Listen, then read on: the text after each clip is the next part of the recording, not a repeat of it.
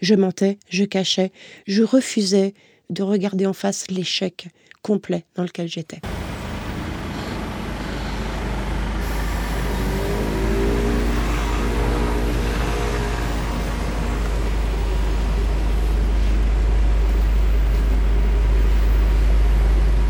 Oui, je crois que j'ai énormément répété mon histoire.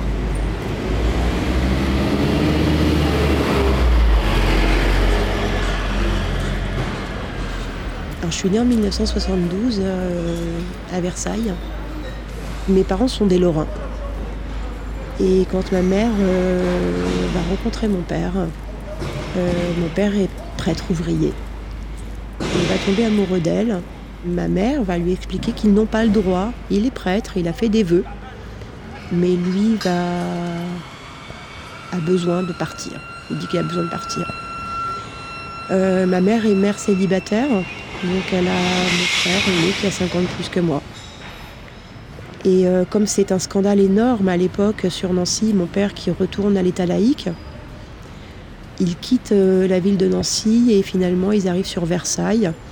Et donc je nais, ma mère a 24 ans et mon père a 40 ans. Donc ils ont 16 ans d'écart. Et donc je suis le premier enfant de mon père et, et ma mère euh, dira la première fois que mon père m'a vu, il a dit c'est ma fille. Et ma mère, ça va déjà la piquer. Ma mère, ça va déjà être quelque chose de dur pour elle. Suivront euh, deux frères, un en 1974, un en 1975 et ma petite sœur en 1977. Mon père était euh, ouvrier à l'usine. Il était délégué euh, syndical. Il rentrait à 17h euh, tous les soirs. Il expliquait à quel point il était fatigué de travailler à l'usine alors que ma mère était déjà épuisée de sa journée. Il se mettait dans son relax, ma mère se mettait accroupie pour lui retirer ses chaussures. Il ne lui laissait pas une seconde à elle. Il fallait qu'elle jardine, il fallait qu'elle soit militante euh, euh, pour les parents d'élèves, il fallait qu'elle soit militante pour le Parti communiste, puisque mon père, il est passé de curé à, à tête de liste pour le Parti communiste français. Donc il fallait qu'elle milite. Elle emmenait mes frères le matin à l'école, elle les ramenait pour manger le midi, elle les ramenait l'après-midi. Elle n'arrêtait pas, ma mère. Les lessives, le repassage. Elle était. Elle n'avait pas le temps de réfléchir. Elle n'avait pas le temps.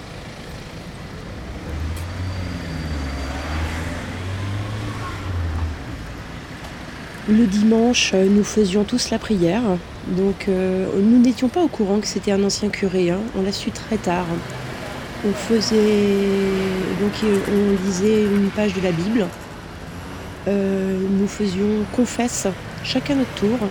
Donc ça commençait la phrase par Seigneur, je te demande pardon parce que j'ai pas dit bonjour à Madame truc. Seigneur, je te demande pardon parce que j'ai pas été gentil avec la maîtresse. Donc chacun y allait de sa confesse. Et puis après, nous récitions le Notre Père. On finissait par Seigneur, je t'aime tout fort. On se donnait tous la main. C'était un moment que on s'en souvient encore tous, euh, encore maintenant, que nous détestions tous. C'était insupportable le dimanche matin, la prière du, dimanche matin. Et puis après, euh, mon père euh, nous souhaitait que nous soyons des délégués porte-parole de Dieu dans nos écoles. Donc euh, il y avait euh, ce qui s'appelle les perlins-pimpins, les fripounets, les jeans. Et donc chacun à notre niveau, mes frères étaient perlins-pimpins, moi j'étais fripounets. Euh, et donc nous devions former des clubs où on devait mener des actions à l'école. Et donc mes frères, comme ils avaient le même âge, ils y arrivaient mieux, mais moi j'étais plus grande et surtout je me sentais déjà tellement différente des autres et j'arrivais pas. J'arrivais pas et donc mon père nous rabrouait mon père était le, un peu le seigneur et maître, hein. c'était euh, le père, le patriarche. C'était pas un père ordinaire. Quand j'étais au collège, une fois, j'étais très contente parce que j'avais eu un, 18, un 17 sur 20 en anglais. Et il m'avait dit, tu peux faire mieux. Il m'avait dit, 18 c'est pour l'élève, 19 c'est pour Jésus-Christ et 20 c'est pour le bon Dieu. Oui, je crois que j'ai énormément répété mon histoire. Ma mère se contredira souvent. Euh, qu'elle a vu, su, pas su, maintenant, elle dit qu'elle se rappelle très bien que les premiers attouchements, selon, selon elle, donc où elle se rappelle, j'aurais 18 mois, donc je marche déjà à 18 mois. Elle m'en dit pas plus, elle me dit j'ai vu. Elle me dit j'ai vu. Ma mémoire, c'est des flashs. C'est des flashs, euh, j'ai parfois du mal à, décerner mon âge je vois plus la hauteur que j'ai par rapport aux faits. Par exemple, la baignoire, je vois la hauteur que j'ai par rapport à la baignoire. Je ne peux pas faire une chronologie des faits. J'en suis incapable, ce serait mentir de faire une chronologie des faits. Au moment où je le masturbe et je décalote son gland, je vois la hauteur que j'ai par rapport à, à, sa tête quand il est assis. Je vois, j'ai le souvenir de la fenêtre de la salle de bain. Quand je vais dans le lit euh, le samedi matin, j'ai plus conscience de la maturité de mon corps. J'ai été manipulée abusé au niveau des attouchements et, j'ai, et il m'a incité à lui faire des attouchements. La nuit, la nuit, je, je, rêvais que ma mère, euh, ma mère comprenne. J'avais pas 5 ans, puisqu'à 5 ans, j'étais scolarisée. Je dormais sur la moquette de la salle de bain de mes parents et je me berçais sur la respiration de ma mère. Je me mettais en, en chaîne fusil et je me berçais sur la respiration de ma mère. Je me disais, le jour où elle saura, elle sera gentille avec moi. Le jour où elle saura. C'est pas qu'elle était méchante, c'était plus l'attitude de mon père qui rendait les choses comme ça. Dès qu'il y avait moyen que je puisse venir euh, le masturber et qu'il vienne me faire des attouchements, il était gentil avec moi. J'étais sa reine. Hein. Et si euh, j'avais décidé de ne pas venir euh, au moment où on pouvait faire nos chatouilleries, c'est mon mot, hein, eh bien en fait, il, ne, il faisait comme si j'existais pas et il me critiquait toute la journée. C'est là que je parle de manipulation et de perversion. Parce que jusqu'au au plus loin que mes souvenirs reviennent, ça a toujours été comme ça. J'étais sa petite reine, j'étais sa princesse, à condition que je le satisfasse. Il va euh, avoir des érections. Je n'ai pas souvenir qu'il va éjaculer, mais des érections, il va en avoir il va en avoir. Je ne sais pas s'il va me. Je, me souviens de le décaloter, je me souviens de. Je me souviens très bien de son sexe, je me souviens. Parce que le premier sexe d'homme que j'ai vu, euh, qui, va, qui va être en, en tension, c'est celui de mon père. C'est celui de mon père. Et, et je, très longtemps, les sexes d'hommes vont m'écœurer. Très, très, très longtemps. Pour moi, c'est sale. C'est sale parce que c'est le sexe de mon père.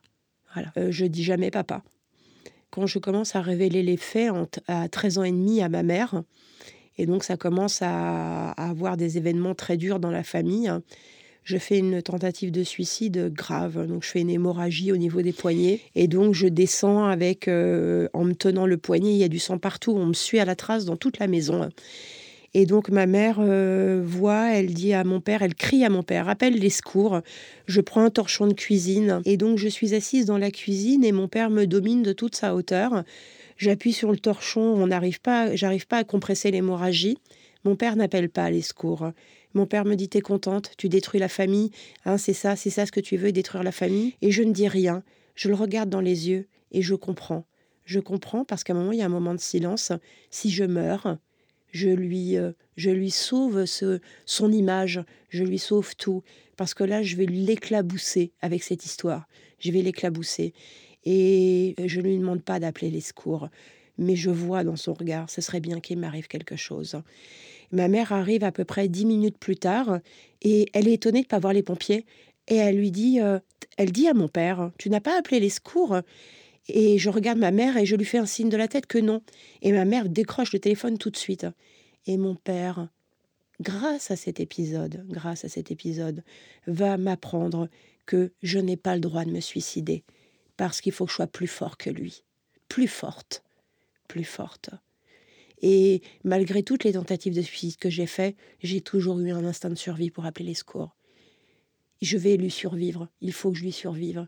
Et c'est grâce à cet épisode-là. Oui, je crois que j'ai énormément répété mon histoire. Je vais lui survivre. Je, sens, je me sentais bizarre, tout le temps bizarre. Je pensais que c'était normal, jusque où je vois ma sœur. J'ai 12 ans. Et je me, je, me sens en colère. Je me sens en colère parce que euh, je me dis, elle va se sentir pas bien comme moi. Mais pour moi, c'est la normalité. C'est une forme de normalité. Euh, j'en ai jamais parlé à personne. C'est, euh, ça se passe dans la famille mon père, on peut pas dire qu'il se cache euh, quand ça se passe. Euh, on peut pas dire qu'il étale devant ma, mère et mes frères et sœurs, mais on peut pas dire qu'il se cache non plus. C'est un peu le, côté malsain familial. Je me souviens de ma petite sœur qui sort du, lit et qui est toute rouge et qui joue avec son, avec son ourson en peluche avec le zizi de mon père. Ça, je m'en souviens. Et là, je comprends. Je comprends euh, qu'elle aussi. Là, je suis plus grande. Hein. J'ai 12 ans, 12 ans et demi, 13 ans. Et là, ça me met en colère.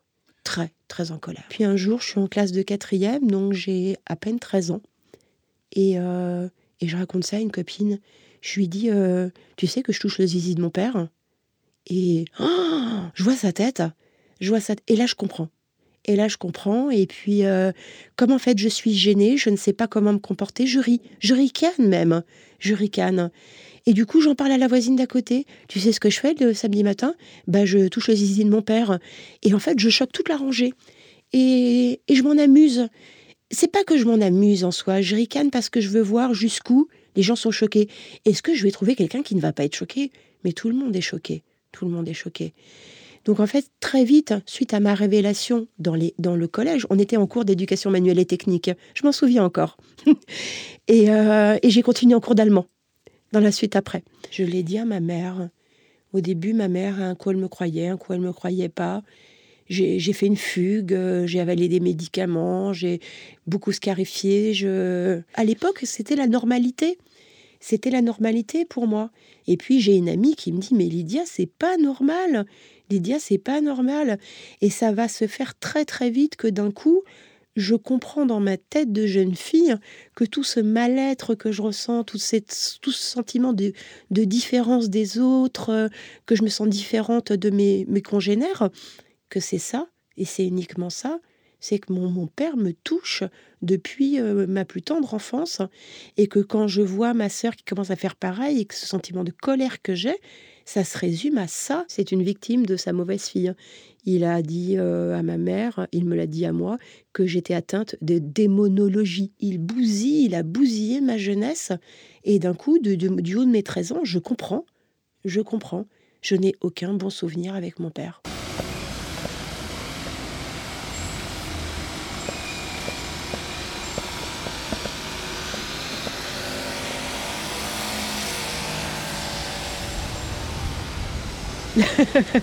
Excusez-moi de rire parce que euh, c'est aussi le mélange des émotions. Euh, des fois, je mets pas les bonnes émotions au bon senti aux, bonnes paroles. Je peux rire de choses horribles que je raconte et je peux pleurer de choses euh, joyeuses. c'est le dérèglement de mes émotions aussi qui est lié à tout ça.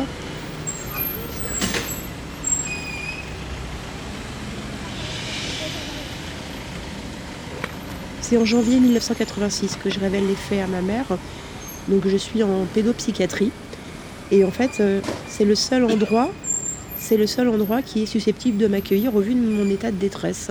Alors ce qui est très difficile pour moi, c'est que je n'ai pas assisté à ce jugement, ou ce jugement en somme pour moi, il n'a jamais existé. Alors mon père a perdu son autorité parentale. Euh, euh, c'est une condamnation très lourde parce qu'il y a eu un ou deux cas par an.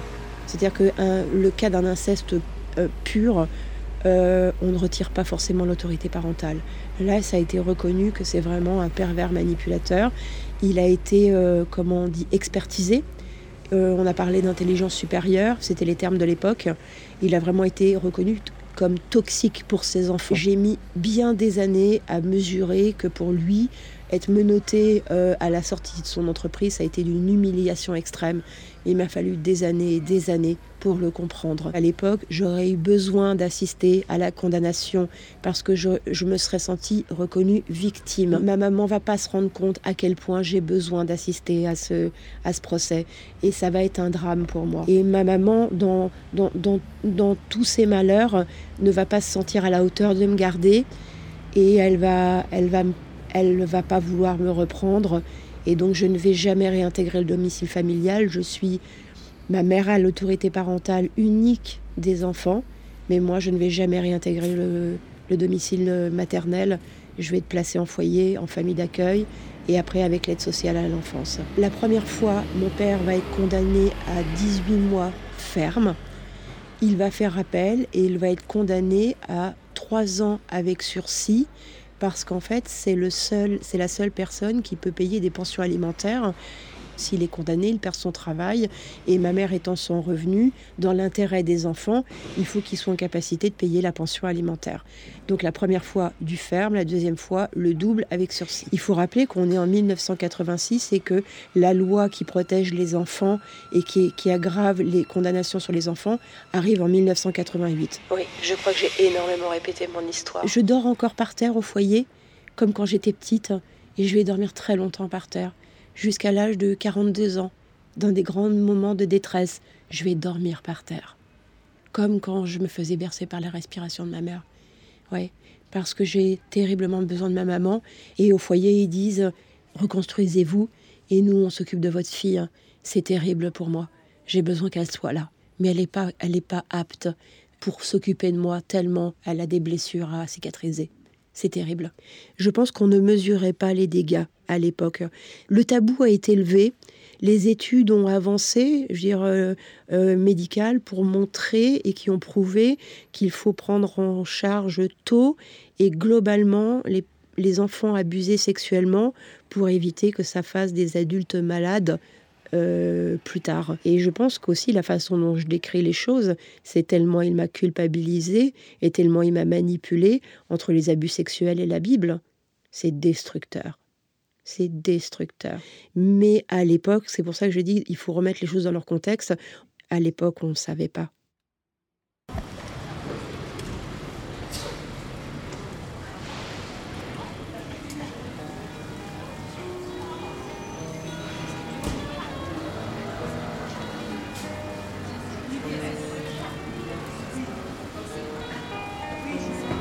J'ai rencontré mon premier petit copain en 1988. Il s'appelait Michel. J'étais très amoureuse et c'est, un beau souvenir parce que j'ai perdu ma virginité dans une histoire d'amour, une vraie. Et je trouve que c'est important que j'étais amoureuse de, de mon petit copain. On s'est rencontrés parce que c'était l'été, le foyer fermait vraiment l'été. Donc j'ai été obligée de rentrer chez ma mère et puis euh, il traînait dans le village, euh, parce qu'on était une paire d'adolescents dans le village où habitait ma mère. Et puis on s'est rencontrés là, dans ce village, et, et puis on a flirté ensemble. Et puis après, tous les soirs, il venait avec sa mobilette. Hein. C'était l'époque des mobilettes en 1988. Puis on a flirté ensemble euh, longtemps, peut-être deux, trois mois hein, quand même. Hein. C'était pas, il m'a pas sauté dessus. Après, on a évoqué de coucher ensemble. J'ai été voir le médecin, je me suis fait prescrire la pilule. Il y avait quelque chose, une, normalité dans, cette entrée en sexualité par rapport à ce que j'avais connu. Puis j'étais très amoureuse. Il était beau. il était beau, il était gentil, il me caressait le visage, c'était vraiment... Euh, la première fois qu'on a fait l'amour, c'est sur Still Loving You de Scorpion. Je me trouvais la, la plus heureuse du monde. C'était dans son lit, un lit, une personne, hein, comme tous les adolescents. et euh, j'ai eu mal, voilà, j'ai eu mal. Euh, en soi, physiquement, c'était pas un hyper bon souvenir, mais c'était Still Loving You. C'était, euh, voilà, 1988, j'étais, j'étais, j'étais amoureuse. Ouais, j'étais amoureuse.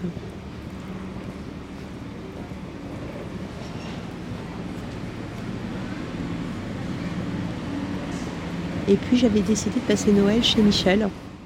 À l'âge de 14 ans, je pèse 87 kilos. Je vais rester 3 ans dans le foyer. À l'âge de 17 ans, je quitte le foyer à 17 ans, j'en fais 60. Donc j'ai perdu 27 kilos. Et euh, le 26 décembre, euh, j'ai le compagnon de ma mère qui m'appelle. Donc j'allais rentrer. Une heure après, j'allais rentrer chez ma mère.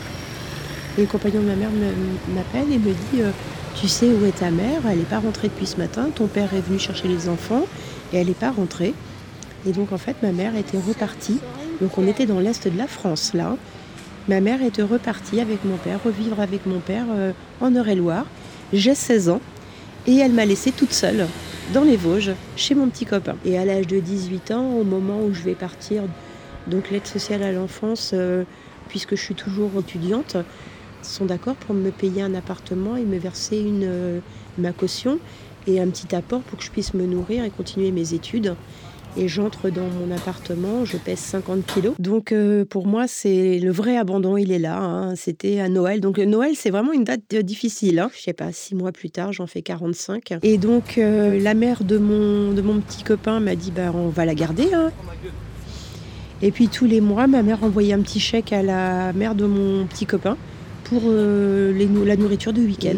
Et la semaine, j'étais au foyer. Je me décide d'aller consulter une psychiatre qui me dit vous faites de l'anorexie mentale. C'est courant dans, dans votre parcours, les abus sexuels. Ça a duré un an et demi notre histoire. C'était une belle histoire. Et, et puis, euh, et puis elle s'est étiolée. Voilà, une première histoire d'amour, un an et demi. On était amoureux. Voilà. Et je vais être hospitalisée euh, à l'hôpital général pour anorexie mentale. Euh, je vais passer à deux doigts de la sonde gastrique. Voilà.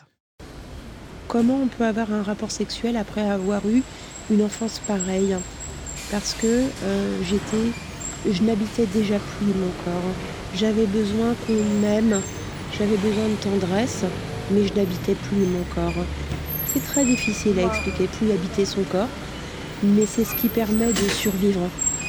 C'est de la survie. Je suis majeure et donc euh, je vais faire 400 km, je vais revenir sur Chartres.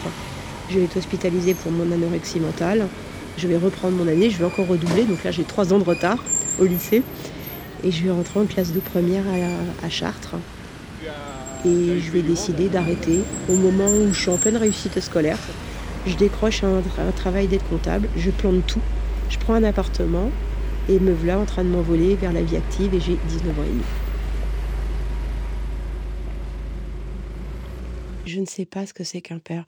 Quand je vois un père avec sa fille, et, et j'ai toujours un moment d'émotion et des larmes aux yeux, je me dis finalement, je ne sais pas ce que c'est qu'un père. C'est le moment d'émotion que j'ai dans ma voix, il est réel. Et par moments, euh, des fois, je, souris quand je vois une petite fille qui saute dans les bras de son père et que son père, avec euh, une petite robe courte et qu'il la prend et puis il la soulève par ses, ses, ses- ses fesses. Parce que, parce que rien n'est rien n'est pervers. Et je me dis, mais en fait, je sais pas ce que c'est, j'ai jamais su ce que c'est et je ne saurai jamais ce que c'est. Et je me dis, je me dis, bah, c'est ma vie, c'est mon histoire. Et, c'est vrai que quand je vois des pères avec leur fille adolescente et qu'ils leur font un bisou, allez, vas-y ma chérie, à plus, bon courage. C'est dur, hein. c'est encore dur parce que parce que ce père incestueux a, a, a donné un, euh, a donné un peu comme une ligne de conduite à la suite de ma vie parce que ça a été ma référence. Euh, euh, L'homme pervers avec un comportement sexuel déviant, ça a été malgré tout une forme de référence qui, malgré moi, a été une forme de répétition dans la suite de ma vie. Comme un père alcoolique qui va, euh, pour l'enfant qui va grandir, va trouver une forme de normalité à boire un verre ou qui va tout rejeter. Mais la, référence, ça va être l'alcool. Et ben moi, ça a été ma référence, un père, euh, un père déviant sexuellement et manipulateur. Et ben je vais me marier avec un homme, euh, avec euh, pervers, avec des déviances sexuelles. Il était très trapu, euh, 20 ans de plus que moi, protecteur, ancien militaire, donc je me sentais protégée. Il faisait 100 kilos pour 1m73, mais plutôt trapu. Le pas lourd, euh, les épaules larges. Physiquement, il était presque déjà fait pour moi. Il pouvait m'entourer, euh, presque m'envelopper dans ses bras en un bras. J'avais tant besoin de ce- cette protection physique que je n'avais jamais connue. Et c'est lui qui va donner un peu le, comme une ligne euh, de- dans ma vie que je veux surtout pas répéter, mais que je vais répéter Oui, malgré je tout. crois que j'ai énormément Malgré répété tout. mon histoire. Parce que les rencontres des hommes que je veux faire, elles vont pas être un hasard. On rencontre les gens par hasard. On ne s'arrête pas par hasard.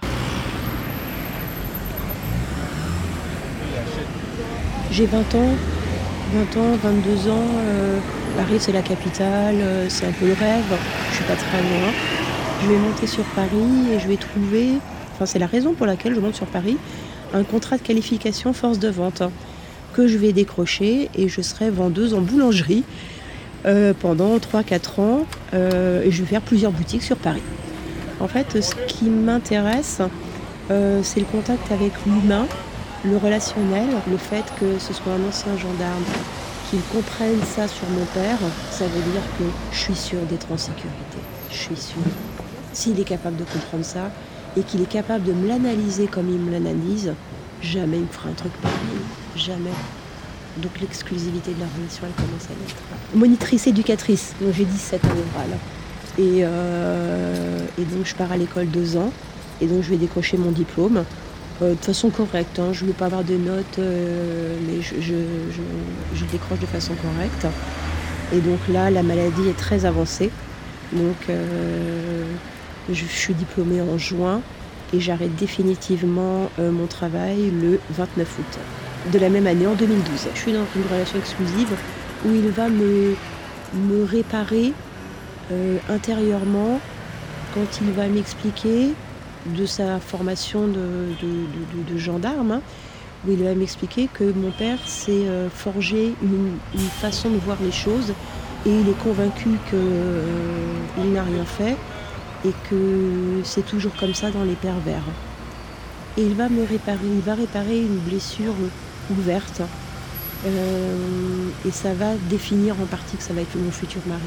Voilà. Ces longues discussions le soir qu'on va avoir ensemble, ça va faire que le fait qu'il cicatrise cette blessure va lui octroyer une forme de tous les droits. En 2012, j'habite un trois pièces, je suis éducatrice euh, au SAMU social et j'habite avec mon mari. Alors au début, mon mari, quand il me disait, avant qu'on se marie, quand il me disait que euh, il ne se sentait pas de me faire l'amour au vu que j'avais été abusée par mon père. Je le prenais comme une forme de respect. Et euh, il n'avait pas de jeu amoureux euh, déviant. Donc du coup, je, le prenais avec un grand respect. Quand j'arrive au SAMU social, en 2003, je rencontre mon mari, je me marie en 2006. Je le prenais par respect. Et sur le principe de lui faire une fellation, je me disais pourquoi pas si ça peut l'inciter mais euh, les fellations ont pris, euh, ont, dérapé. Il m'a étouffé. Il m'a étouffé dans des fellations. Il a tenté une fois de me faire l'amour. Il m'a dit que j'étais trop grosse. Je pesais 50 kilos pour 1m63. Et la seule fois où il m'a introduit euh, un doigt, on va dire, hein, dans, le, vagin, c'est pour me griffer l'intérieur. Et au point où il a fallu que j'aille regarder avec un miroir chez Chania. Voilà. La, bonne mémoire que j'ai, les bons restants qui restent, c'est que c'est mon mariage parce que je me suis mariée, parce que j'ai été mariée. Me marier était synonyme de normalité et de changement de patronyme. Donc c'était très important pour moi. Voilà. Et j'ai fait un beau mariage. J'ai été heureuse que de réunir. De... C'était une belle fête. C'était un mariage champêtre. J'ai trouvé ça très beau.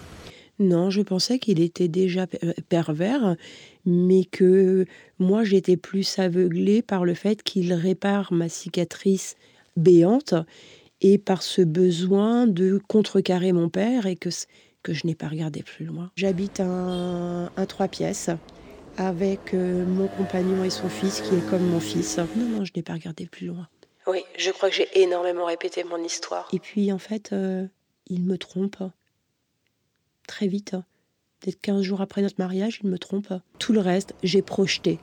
Ce n'est uniquement que de la projection, de penser qu'il m'aimait, qu'il était désolé, qu'il me voulait du bien. J'ai projeté. Je n'ai fait que de la projection. pour moi que je peux pas. Je peux pas accepter la situation. Donc je me mure, je me mets en voile de silence. Je peux pas. Il m'avait déjà trompé une fois avant le mariage. Euh, et il m'avait dit, euh, avec cette classe, euh, il m'avait dit Mais j'ai pas éjaculé, je te demande pardon, il n'y a que toi. pourquoi j'ai pardonné? Je suis incapable de le dire. Est-ce que j'étais lâche? Est-ce que j'avais annoncé mon mariage? J'avais annoncé mon mariage. Je pouvais pas annuler mon mariage. C'était insupportable dans ma tête. Et là, 15 jours après, c'était une autre fille. Il flirtait. Il flirtait. Ça s'est limité au flirt. Hein. Mais euh, je me disais Qu'est-ce que j'ai fait de mal?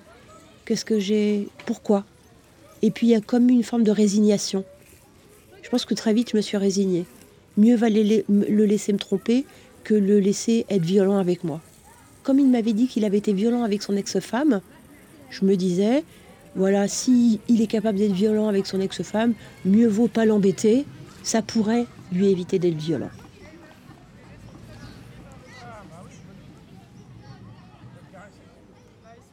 Je l'ai rencontré, il faisait 100 kilos, moi j'en faisais 60. Euh, euh, on s'est séparés, il en faisait 130, moi j'en faisais 41. c'est quand même, ça parle de soi, hein. ça parle de soi. Je me marie, euh, je commence à maigrir beaucoup. Et six mois après le mariage, je suis en réanimation. Je fais 41 kilos. Je risque l'arrêt cardiaque à tout moment. Au sens propre du terme. Il m'a dévoré. Ouais. Et il était mon responsable hiérarchique à mon travail. Donc, il faisait dans le milieu associatif, il était membre du bureau. Donc, il, euh, le soir, quand je rentrais du travail, il m'expliquait, euh, il prenait son, sa position hiérarchique pour me parler comme à une petite salariée et euh, qu'il n'était pas d'accord avec telle ou telle décision, mais on était rentré à la maison, c'était fini.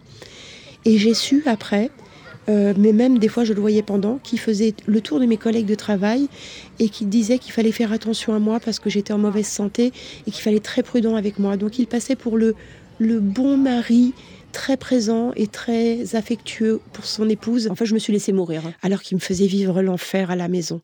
Je me suis laissée mourir, euh, je me suis dit pourquoi je me suis mariée, pourquoi euh, je me sens tellement coupable, je me suis laissée mourir. Et mon mari vient me rendre visite en, réanimation et me demande où sont les papiers de l'assurance vie, puisque j'avais souscrit au moment du mariage et l'assurance vie, et il me demande où sont les papiers de l'assurance vie, au cas où je décède, comment il fait pour toucher l'assurance vie. Au moment où il vient me voir euh, en réanimation, je quitte, je quitte la réanimation contre avis médical, hein, trois jours après, et je vais changer le bénéficiaire de l'assurance vie et je lui fais savoir. Je lui fais savoir. Euh, et je re-rentre à l'hôpital.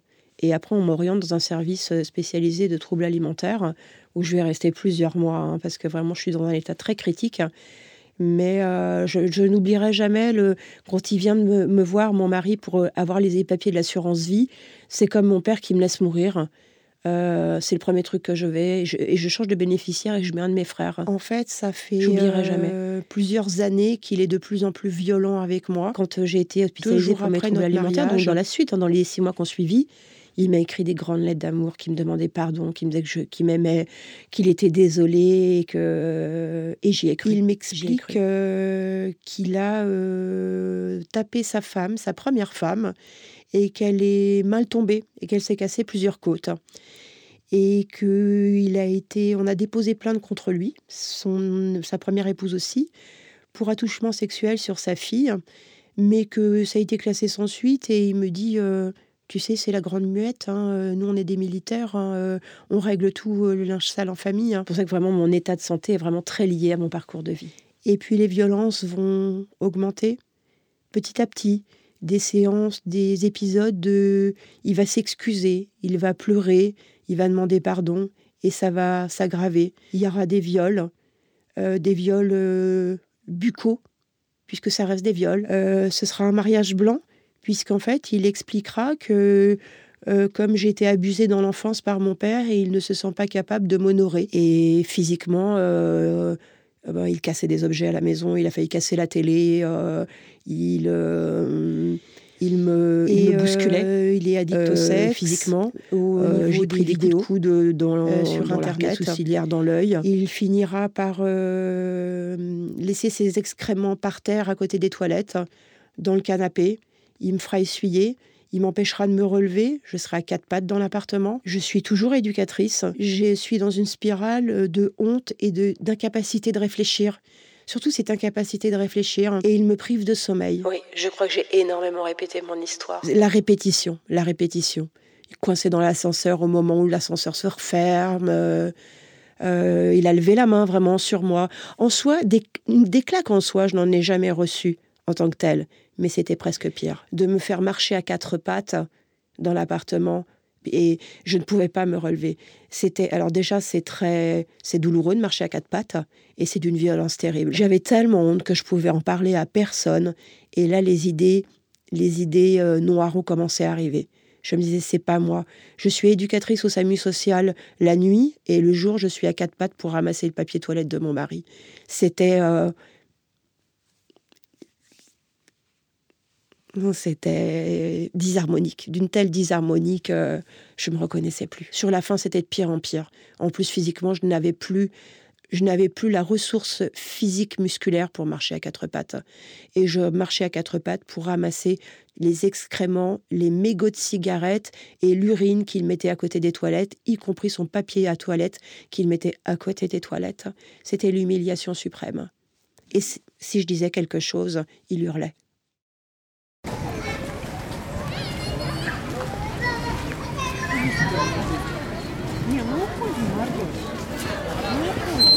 Il allait rencontrer ma mère. Et des fois, il, souhaitait la rencontrer pour lui expliquer combien il s'inquiétait pour moi, parce qu'il trouvait que j'allais de moins en moins bien. Mes collègues, tout le monde me dit qu'il va pas bien, qu'il devrait consulter, comme si c'était moi finalement qui avait un problème. Il arrive à me mettre dans un tel état de nerfs et d'incapacité de réfléchir, et mon entourage réagit tellement que je finis par me convaincre que c'est moi qui ne vais pas bien.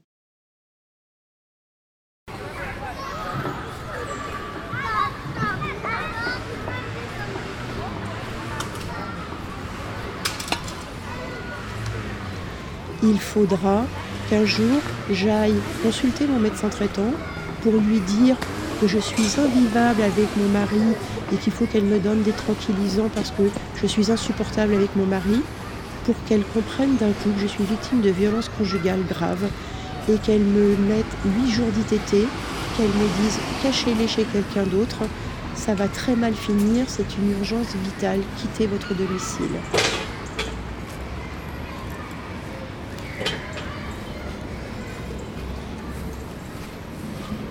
C'était lui qui m'emmenait au travail puisque je n'ai pas le droit de conduire, je suis malvoyante. Et au dernier moment, il décidait de ne pas m'emmener au travail. Jusqu'au dernier moment, il me disait qu'il ne m'emmènerait pas au travail.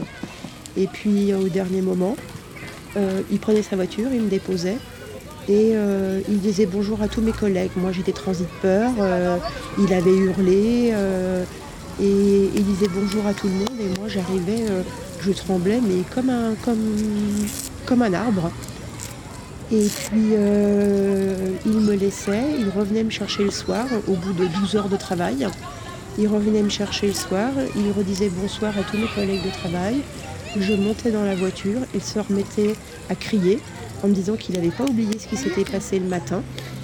Et, euh, et, on passait à table, il me respirait dans le cou pour me faire peur.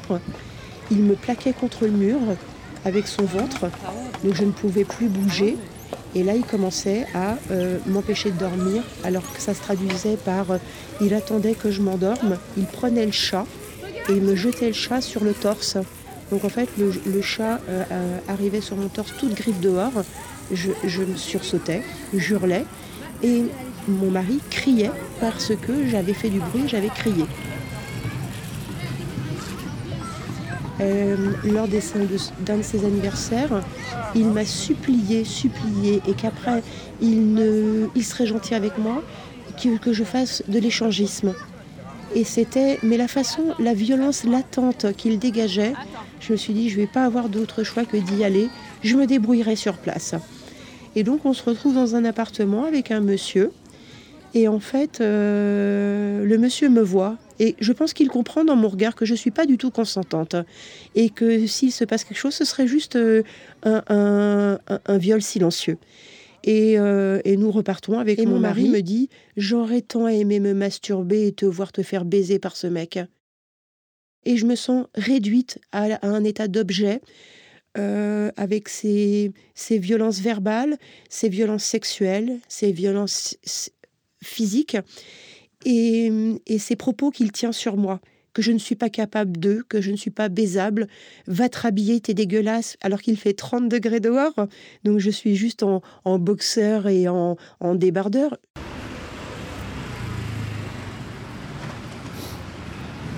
Personne dans ma famille supporte mon mari d'ailleurs, tout le monde fait semblant d'eux, mais parfois ma mère me demande de prendre parti en m'expliquant qu'elle le trouve insupportable et euh, elle voudrait que je lui prouve que je l'aime plus elle que lui.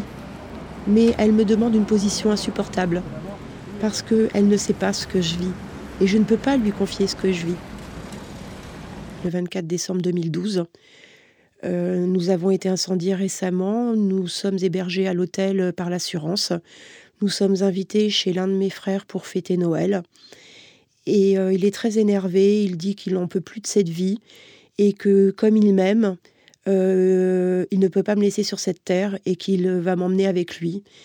Et il fait un, un grand coup de volant, les, pneus crissent, on part, on part dans les arbres, on voit les arbres se diriger vers la voiture, les phares allumés, les voitures klaxonnent, on voit que ça fonce dans les arbres, crissent, et puis il redresse, au dernier, moment, il redresse la voiture, on a même l'impression que l'arrière de la voiture va taper les arbres tellement il redresse et il va refaire une embardée pour se redresser et se remettre sur la des route. phares qui, qui, qui sont euh, en plein milieu des arbres. Il accélère, il freine, il fait un, comme un, un, un demi-tour euh, au, au, frein à main. J'arrive chez mon frère et je ne suis plus dans mon je corps. Je me retrouve au-dessus de moi, dans ma tête. En soi, il n'y a pas eu de choc, mais j'ai appelé le commissariat et donc, en fait, le commissariat m'a répondu Mais madame, en soi, il ne s'est rien passé. Et je leur ai dit Mais je suis en danger. Je, pèse 41 kilos, je suis en fauteuil roulant. Et le commissariat me répond Mais madame, vous n'avez pas un endroit où aller euh, vous reposer quelques jours Et je leur ai dit Mais je suis à mon domicile et je suis gravement handicapée. Et au bout d'un quart d'heure de tergiversation, très embêtée hein, au commissariat, ils m'ont répondu Madame, nous ne pouvons rien faire pour vous n'était pas handicapé. L'handicap a été prouvé euh, plus tard que ce sont les stress extrêmes vécus avec euh, mon ex-mari qui ont déclenché euh, dans mon système nerveux central des mini-lésions, puisqu'en fait, quand on a très peur, soit on fait une crise cardiaque, soit le cerveau disjoncte pour se protéger et ça fait des petites lésions dans le système nerveux central. Et il y en a tellement eu que ça a déclenché ma maladie. Quand mon médecin traitant me dira cachez les certificats médicaux ailleurs, parce que s'il faut que vous partiez en urgence, euh, il faut que vous puissiez les avoir, et s'il tombe dessus, il risque de les détruire. Ma mère va rester 15 jours avec les certificats médicaux à son domicile, elle va les lire, alors que je lui avais demandé de ne pas les lire, mais... Et un matin, elle va me dire, elle va téléphoner, elle va me dire, tu as juste oui ou non à me dire. Tu descends à la maison, tu prends un sac, tu dis à ton mari que je t'emmène en psychiatrie et tu viens juste à la maison, c'est non-assistance à personne en danger. Donc pour quitter le domicile, je dis à mon mari, maman m'emmène en psychiatrie puisqu'il disait que j'étais folle, donc ça lui convenait bien. J'ai mis deux gros sacs sur mon fauteuil roulant j'ai poussé mon fauteuil roulant jusqu'à la porte d'entrée. Déjà, ça allait. Il est resté dans l'encadrement de la porte. J'ai appelé l'ascenseur. Je ne me retournais pas. J'avais très très peur qu'il me retienne par les cheveux. Et quand la porte de l'ascenseur s'est refermée, l'ascenseur s'est engagé, la pensée que j'ai eue, c'est j'ai sauvé ma vie et maman m'a sauvé ma vie. C'est une maladie neurodégénérative, voilà, qui s'appelle une dystonie secondaire. Je vais en mourir. Je vais sauver ma vie. On a déposé plainte. Euh, je suis restée presque un an au domicile de ma maman dans son appartement type 2, non équipé pour mon handicap, non équipé pour le fauteuil roulant. Elle a dormi dans son canapé pendant un an pour me laisser son lit. On a vécu dans des conditions, mais vraiment euh, limite inhumaines, avec les affaires que j'avais récupérées dans son salon. Mon système nerveux donne des ordres désordonnés à mon cœur, mes poumons, mon estomac, euh, mes intestins et mes voies urinaires. Donc en fait, euh, je vais mourir, je peux mourir d'une crise cardiaque. J'ai déjà fait un infarctus. mes poumons peuvent s'arrêter, on peut, je suis sous morphine déjà avec une grosse dose. Euh, à 46 ans, on peut déjà deviner que je suis dans un état assez, assez avancé. Et puis, euh, j'ai été hospitalisée cinq mois, euh, tant pour mon, ma détresse psychique que pour mon état physique. Et quand je suis rentrée de mon hospitalisation, deux mois plus tard, je trouvais un appartement dans le privé extrêmement cher, mais il fallait que je laisse ma maman respirer. Ça devenait difficile et compliqué pour nous deux de rester ensemble la dystonie secondaire peut en partie être héritée d'un gène défaillant d'un des deux parents. Voilà.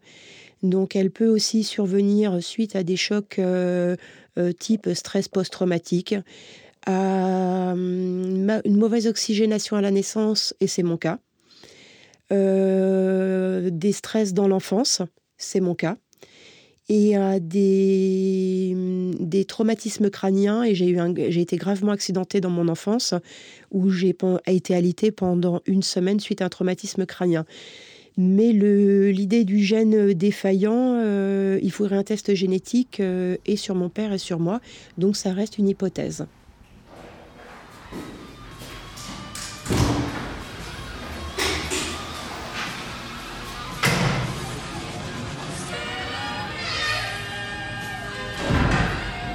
Supportais plus les couples là qui dégoulinaient parce que je me disais, euh, je sais toujours que quand on ferme la porte de la maison, on ne sait jamais ce qui se passe derrière.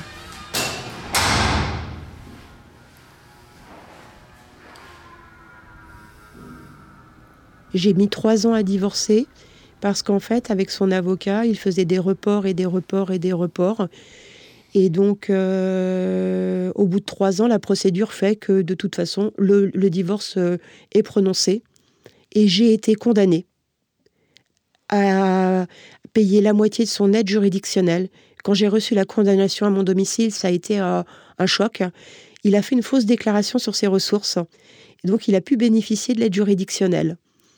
J'ai pu prouver qu'il avait fait une fausse déclaration, mais ça voulait, ça obligeait à casser le jugement de divorce. On est dans une société où euh, si pour cette petite somme, hein, c'était 350 euros, il fallait que je repaye un avocat, que j'aille à Paris 12e avec mon fauteuil roulant, mon handicap, ma fatigue, mon stress. Sinon, euh, la condamnation s'appliquait. Il avait des ressources, mais pas suffisamment pour euh, payer tout. Donc j'ai été condamnée à payer la moitié de ses frais d'avocat, alors même qu'il était saisi sur sa pension de retraite euh, pour des histoires d'impôts qui dataient depuis des années. Et j'étais au courant puisque j'avais rencontré le contrôleur des impôts. Pendant cinq ans, il n'avait fait aucune déclaration d'impôts et il avait 50 000 euros, je dis bien 50 000 euros d'impôts. On lui a fait une remise et on lui a remis à 5 000 euros euh, de tous ses frais euh, d'impôts qu'il avait parce qu'il avait servi l'État. et, de nouveau, il a eu une saisie et je, re, rencontre le contrôleur des impôts qui me dit euh, Madame, ne touchez pas à ce dossier-là. Ne touchez pas à ce dossier-là. Monsieur paiera toute sa vie. Du coup, je me suis dit soit il a, il a laissé quelqu'un handicapé, soit il a roulé sans assurance, il a tué quelqu'un. Il a, mais je me suis dit c'est quelque chose de grave. Et vraiment, le contrôleur des impôts a insisté ne touchez pas à ce dossier-là. Et il a compris que j'étais pas au courant. Donc il est saisi il est saisi, donc il n'a pas les moyens de payer complètement son avocat. Et c'est moi qui suis condamnée à payer le reste. J'ai été condamnée.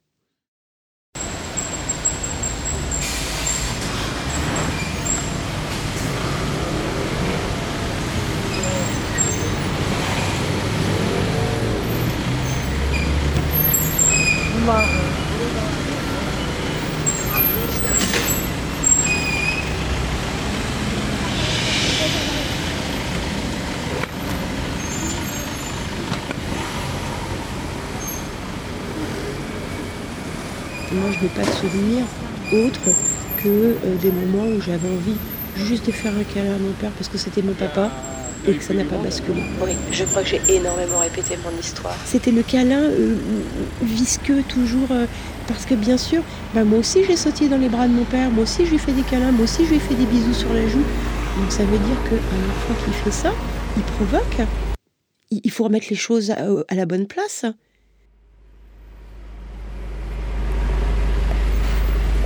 L'avocat de mon père a défendu mon père en disant que c'était moi qui venais au devant de mon père et qui provoquais mon père. On est dans quelque chose d'invraisemblable. Une petite fille qui saute dans les bras de son père, qu'est-ce qu'il y a de plus normal? Comment on peut, finalement, ce serait presque moi la coupable et lui la victime?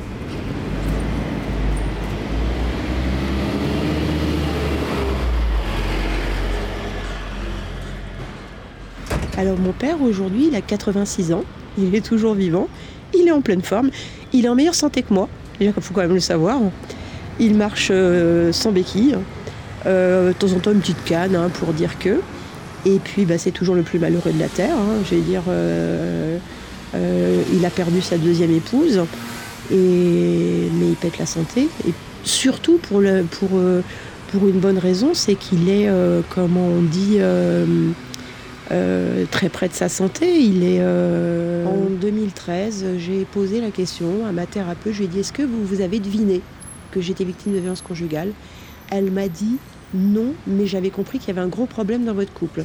Mais elle m'a dit non, je n'avais pas pensé que c'était des violences conjugales. Par exemple, il prend un jus de citron tous les matins, il prend une pomme le soir, il s'entretient, il, entretient son, son physique, il pense à marcher. Euh, il est en meilleur état de santé que moi, il a 86 ans.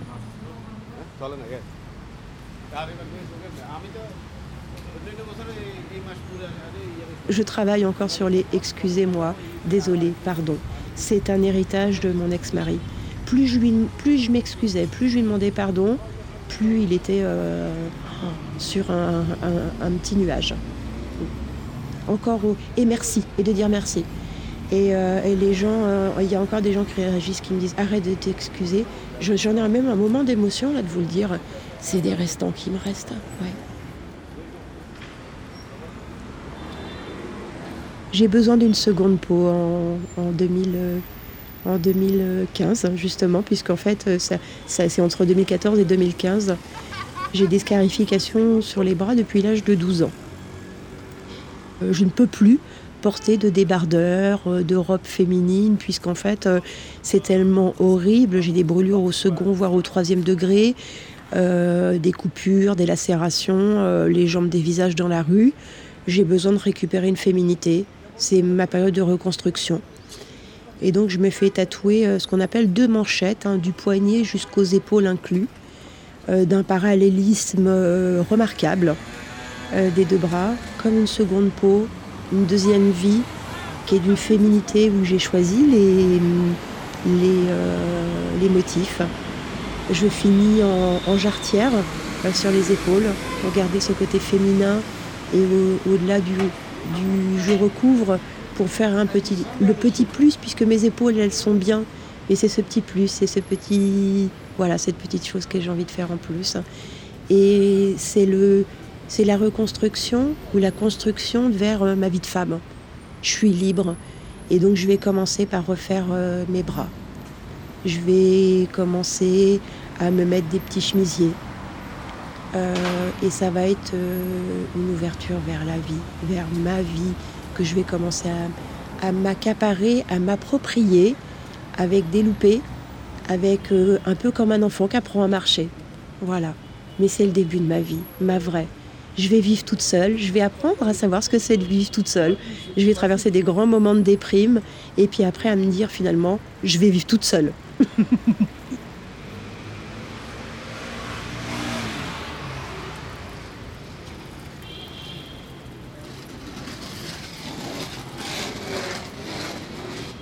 Oui, je crois que j'ai énormément répété mon histoire. Je peux évoquer un moment où euh, j'ai senti que la mort allait me libérer. C'est quelque chose de très, très particulier. J'étais hospitalisée dans le cadre d'une anorexie sévère. C'était au moment de mon, de mon ex-mari. Et je sentais ce corps douloureux, douloureux. Et, et j'ai senti que, comme si je commençais à quitter mon corps, comme quelque chose de justement de léger, d'aérien. Il n'y avait pas de peur. Il n'y avait pas de peur. À la fois, je, voyais mon corps qui, essayait de respirer, respirer, respirer, et je sentais que je le quittais, et, c'était, c'était pas grave. En fait, c'était pas grave. Je peux pas dire que c'était du soulagement, que c'était, c'était pas grave, et je sentais que je le quittais. Et ce souvenir-là, ce, m'a toujours euh, apaisé sur la mort en me disant que c'est pas grave, c'est une autre, une autre vie presque, presque plus légère de cette mémoire-là, de ce sentiment au moment où je quitte mon corps, quelque chose de léger, comme un, comme un passage, et surtout de sentir que je n'allais plus porter, supporter ce corps. Je ne peux pas dire que j'attends le moment où ça va se reproduire, mais je sais que je n'aurai pas peur au moment où ça se passera.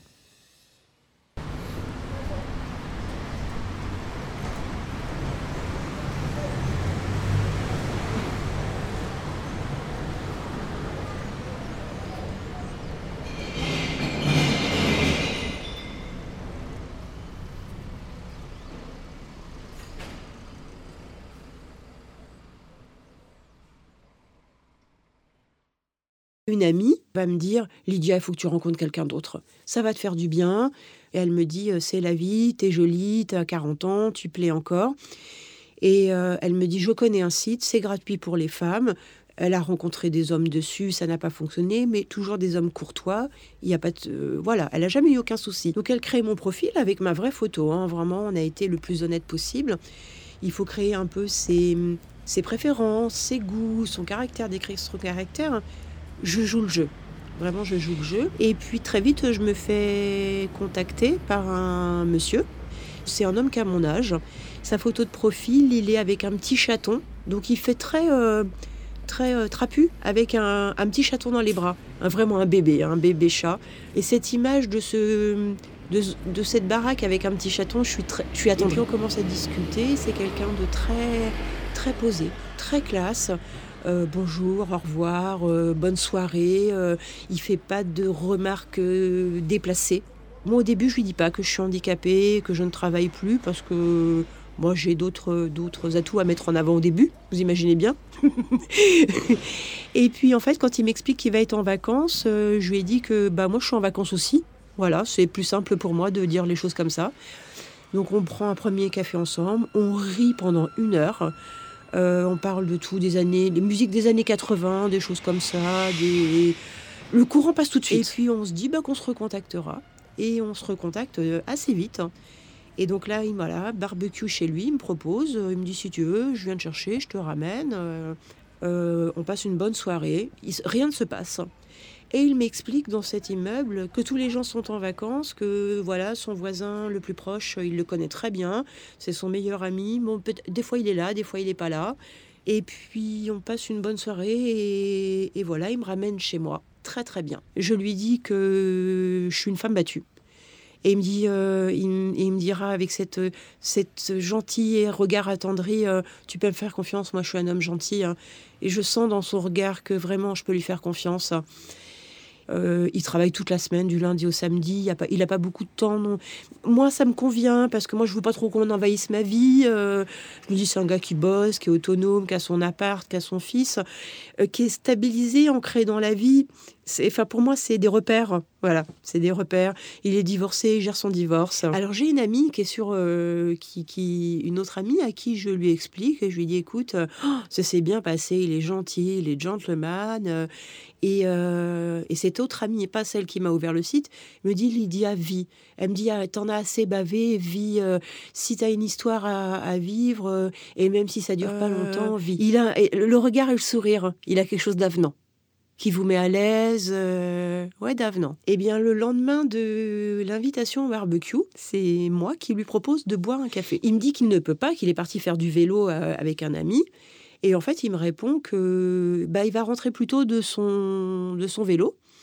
Et puis qu'il ne sait pas s'il va passer chez moi ou finalement il va venir me chercher et puis euh, on va boire le café chez lui. Chose ange Oui, je crois que j'ai énormément répété mon histoire. Et donc voilà, donc euh, moi je bois un café et là il commence très vite à se mettre au, au rosé. Puis très vite, on se fait un bisou. Les grandes baies vitrées sont ouvertes, euh, il fait beau. Euh, et puis, euh, on se met dans son canapé. Je sens qu'il est un peu fougueux, on va dire. Très vite, il me dit Tu veux qu'on aille dans la chambre? Et je m'assois sur le bord du lit. Et puis, je vais m'asseoir doucement. Je fais attention. Je, je prends qu'une béquille parce que dans l'appartement, je me tiens à l'autre mur.